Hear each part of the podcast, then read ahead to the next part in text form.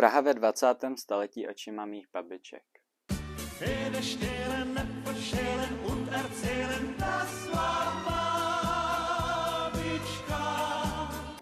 Ale ty to nenatáčíš jako na video, Ne, ne, ne, jsem si říkal, Ale že když to prostě- jenom zvuk, tak je to příjemnější. ale chceš, aby jsme byli na tom místě, o kterém mluvím. No, je to takový hlavně pro mě, že já ty místa neznám, Jo, takže to chceš vidět.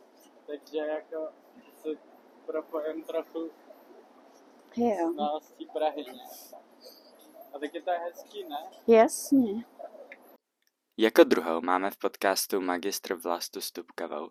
Narodila se v Praze roce 1951. Její maminka byla docentka gastroenterologie a její tatínek byl ekonom. Žila v Davicích. Tak, teď se půjdeme podívat na, na starý město, do nemocnice v Dušní, kde jsem pracovala docela dlouho. A teď už tam není nemocnice, protože je to synagoga a vždycky to byla synagoga už staré školy. A tehdy to byla nemocnice. A já jsem, když jsem šla do práce, po tom, co jsem skončila školu, tu rehabilitaci, tak jsem napřed jsem chtěla pracovat někde blízko, protože jsem měla malý děťátko, tvojeho velkého tatínka. No a to jsem pracovala v Hermelínský. No a potom už jsem si řekla, že už můžu pracovat někde jinde. No a tam to byla ambulance, no a já jsem spíš chtěla pracovat jako někde, kde bude víc času být s těma lidma, že na té ambulanci to jde prostě jeden za druhým. No a mě to bavilo, tak jsem chtěla jako mít víc času. Tak jsem si říkala, že půjdu do nemocnice, no ale začala jsem pracovat na, vlastně na klinice, na centrální rehabilitaci. To už taky se teď tak nemenuje, ale prostě to patří, eh, teďko to je klinika rehabilitace, teď je to samostatná klinika a předtím to, to patřilo nějak něčemu, ale jako od fakultní nemocnice. No a oni měli takový pracoviště v té dušní a tam bylo jedno oddělení, byla interná, jako interní oddělení a druhý oddělení bylo takový, to už vůbec teďko neexistuje. A bylo to docela dobrý, že to bylo pro lidi, kteří právě jdou jako z nějaký akutní péče, hlavně na rehabilitaci a že se bude rozhodovat, jestli můžou jít domů nebo půjdou do nějakého dalšího zařízení. No a tak to se mi líbilo. A já jsem pracovala částečně na té interně. Byli jsme tam dvě rehábky, teď se říká fyzioterapeutky. No a, a já jsem pracovala částečně na té interně a částečně na tom oddělení takovým tom dlouhodobém. No a na tý, a tehdy mě nebolaly nohy, no. na tý, na tý interně byli lidi, kteří byli třeba po infarktu nebo po cévní mozkové příhodě, no a taky já jsem s nima různě jako jo, chodila, měřila jsem tep, rozcvičovala jsem po těch cévních mozkových příhodách, jsem rozcvičovala ruce, nohy, řeč. No. Jo. No a na tom oddělení pro, pro dlouhodobě nemocní, no tak tam se dělalo něco podobného, ale tak mírnějc. A zároveň taky jsem se setkávala s lidma z rodiny a mluvili jsme o tom, co ten člověk už může dělat a, a, a jak by to mohlo vypadat jako do budoucnosti. No a a byla tam docela i tělocvična, teda nebyla nějak vybavená, ale jako taková velká místnost. No a tak to se mi moc líbilo. A tak tam jsem dělala takové skupinky a to bylo, to bylo úplně perfektní. A to bylo tehdy takový nezvyklý. byl tam, a, a byl tam jeden, jeden člověk, který, chodí, který tam byl jako na civilní službu. A to byl Martin Ryšavý, který ho znám do teďka a dokonce jsem ho jmenovala do správní rady asistence, ale to tehdy ještě vůbec nebylo. Ale ten tam byl na civilní službě, takže dělal takovýho jako sanitáře. A takže on se mnou dělal tam ty skupinky v té tělocvičně, prostě jsem vymyslela, že tam budu dělat skupinky. A tak on mi vozil lidi, protože často tam ty lidi, většinou to byli starší lidi, nebo prostě starí a jako leželi a koukali se do stropu, no tak jak se měli připravovat jako na to, že třeba půjdou domů. No a tak Martin, a Martin Ryšavý je teďko scénárista a, a dokumentarista a učí na FAMu. No a tehdy tam byl prostě na civilní službě jako sanitář. No a jeho to taky velmi bavilo. Takže on mi tam doprovázel, museli jsme se domluvit s doktorama a se sestrama, no ale on mi tam doprovázel ty lidi do té tělocvičny, což nebyla moc žádná tělocvična. No a, a dali jsme tam, ale prostě velká místnost. No a dali jsme tam židle a dělali jsme všechno možné, takové jako scénky ze života. Že třeba když přijde pošťák, že zazvoní pošťák, asi tak podobně jako teďko s Tadeáškem hrajeme šachy, že tam, že tam, když hrajeme s Tadeáškem šachy, tak, tak zakokrhá kohout a, a jdou se navštěvovat eh, Černá královna a Bílá královna a, a dělají si svačinky. No a tady jsme, jsme udělali, že že zazvoní zvonek a přijde pošťák, tak někdo musí vstát, prostě zazvoní zvonek. Člověk je v bytě a zazvoní zvonek. No tak někdo musí prostě vstát, vzít se třeba hůl a bylo to takový velmi surrealistický, protože někteří ty lidi byli v takových těch nemocničních košilích, v takových těch andělíčkách, případně v županech, tak to fakt bylo dobrý. No a tak jako někdo jako zazvoní, někdo přijde otevřít a, a, a přijde pošťák a teď něco přinese, je podepse, potřeba něco podepsat, takže mít tušku, mluvit, psát, no tak to byl výborný trénink, no. tak, tak takhle jsme se tam bavili. A to byly teda skupinky spíš na pohybový? No, ale, ale prostě takový jako celkový, taková jako fakt skvělá celková rehabilitace teď se takové věci docela dělají, no, ale tehdy se naprosto nedělaly. no. Jste byla první, kdo vymyslel skupinky tam? No, možná, že jo, protože sestřičky se velmi divily. Ale byl tam na tom oddělení pro, pro ty dlouhodobě nemocní příští stanici vystupem. Tak tam byl takový do, dobrý doktor, doktor Špinka, který dělal medicínu. On se zajímal hlavně o filozofii, ale dělal medicínu, protože na filozofii neměl prostě dobrý předky, takže vystudoval medicínu a dělal tam doktora.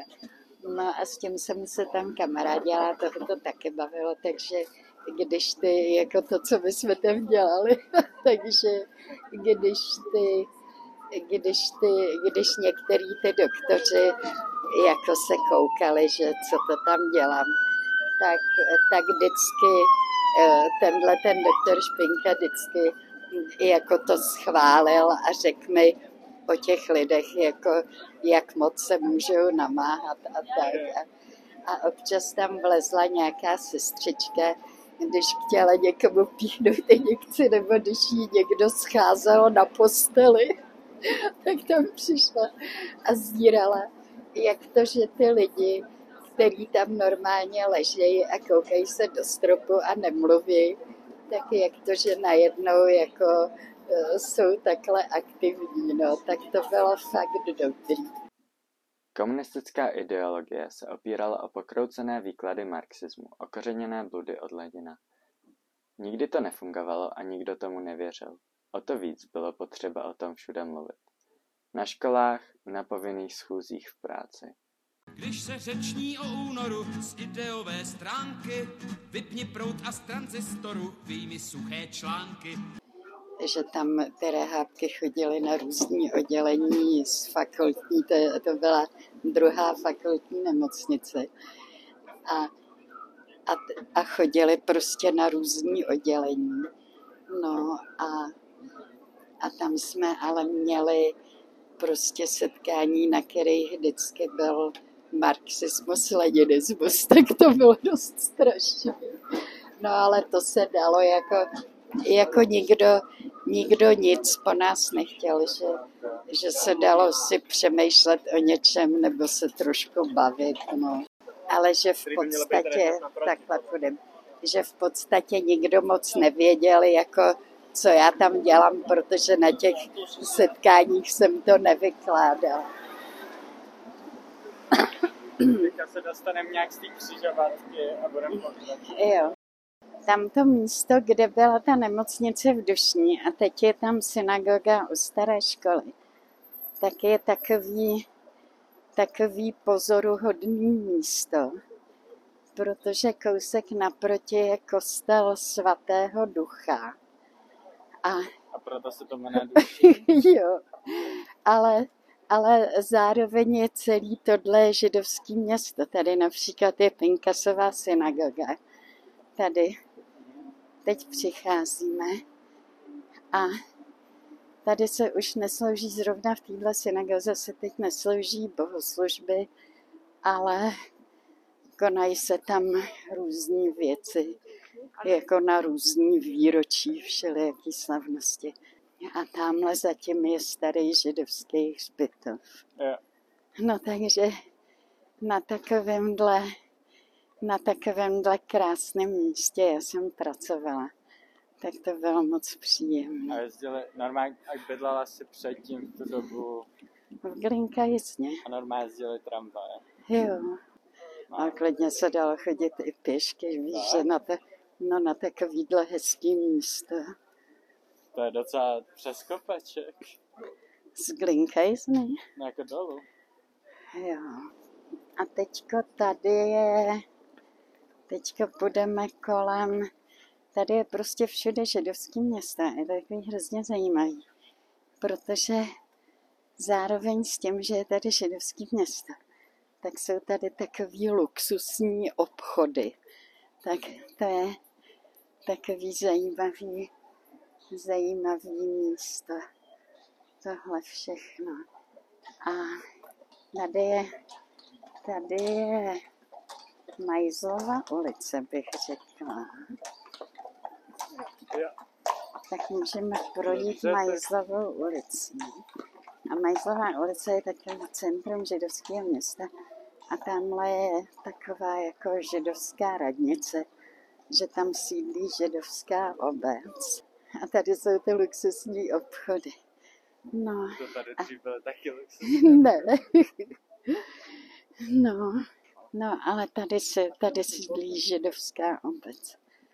A tady... Počkej, já jsem byl tady a to je ta, ne? Synagoga taky ne. A tamhle je staronová synagoga. Tady, tady je ještě, tamhle ještě je Majzlová synagoga a tady je Staronová synagoga a tam byla, a tam byla Pinkasová. Staronová synagoga je jedna z nejstarších synagog ve střední Evropě. Vznikla ve druhé polovině 13. století ve stylu rané cisterciácké gotiky za vlády Přemysla Otakara II. Kromě jiného je známá tím, že na její půdě byl podle legendy uložen golem. Vážně? Jo. Opravdu. Já jsem tady v jednom byl. Jo. A teďko tady ještě jsou Jestli jsme to nepřešli. Počkej. Jo, tamhle. Tamhle ty vrata, tam je kulturní a vzdělávací centrum židovské obce. A tam je dneska vše zajímavá přednáška. o Izraeli. O Izraeli a o Palestině. To je jednou za měsíc v neděli. To pořádá Rafael Institut a Pri Irene. A já tam obyčejně chodím. A tamhle se chodí na ten židovský hřbitov a tam je Klausova synagoga, že tady je na malém místečku spousta synagog. No a tak teď už musím zapřemýšlet, protože tady se to tak změnilo, no ale tohle je rozhodně staronová synagoga. A tam to Klausová a tam a předtím byla ta Pinkasová a tamhle vzadu je ještě Majzlová. A tady je socha Mojžíše tamhle. Půjdeme, hnedka půjdeme okolo. Vidíš, a tady jsou jako, tady jsou takový různě vyoblíkaný dámy. A k tomu pánové s jarmulkama. Že tady to je fakt takový zajímavý místo. No a tohle, tohle to je Pařížská ulice a to je taková nejluxusnější ulice v Praze. Víš, a na, a, a na druhé straně je, je židovská obec. No tak to je takový zajímavý místo. Tam je teď synagoga, kde jsou, kde jsou i bohoslužby. Tady je ten kostel myslím. Aha, a kde je ta synagoga? Vedle. Zatímco Marcelka povídala o svém poválečném dětství, babička Vlasta vzpomíná spíš na období normalizace. Normalizace. Od roku 1968 do roku 1989. V roce 1968 proběhlo Pražské jaro, sná o reformy a liberalizaci komunistického režimu. Avšak Sovětský svaz a další vojenské síly Varšavské smlouvy vojensky obsadili zemi a nastolili tvrdý režim normalizace, který potlačoval disent a omezil občanské svobody. Žádnej z nás, žádnej, žádnej, žádnej z nás, žádnej z nás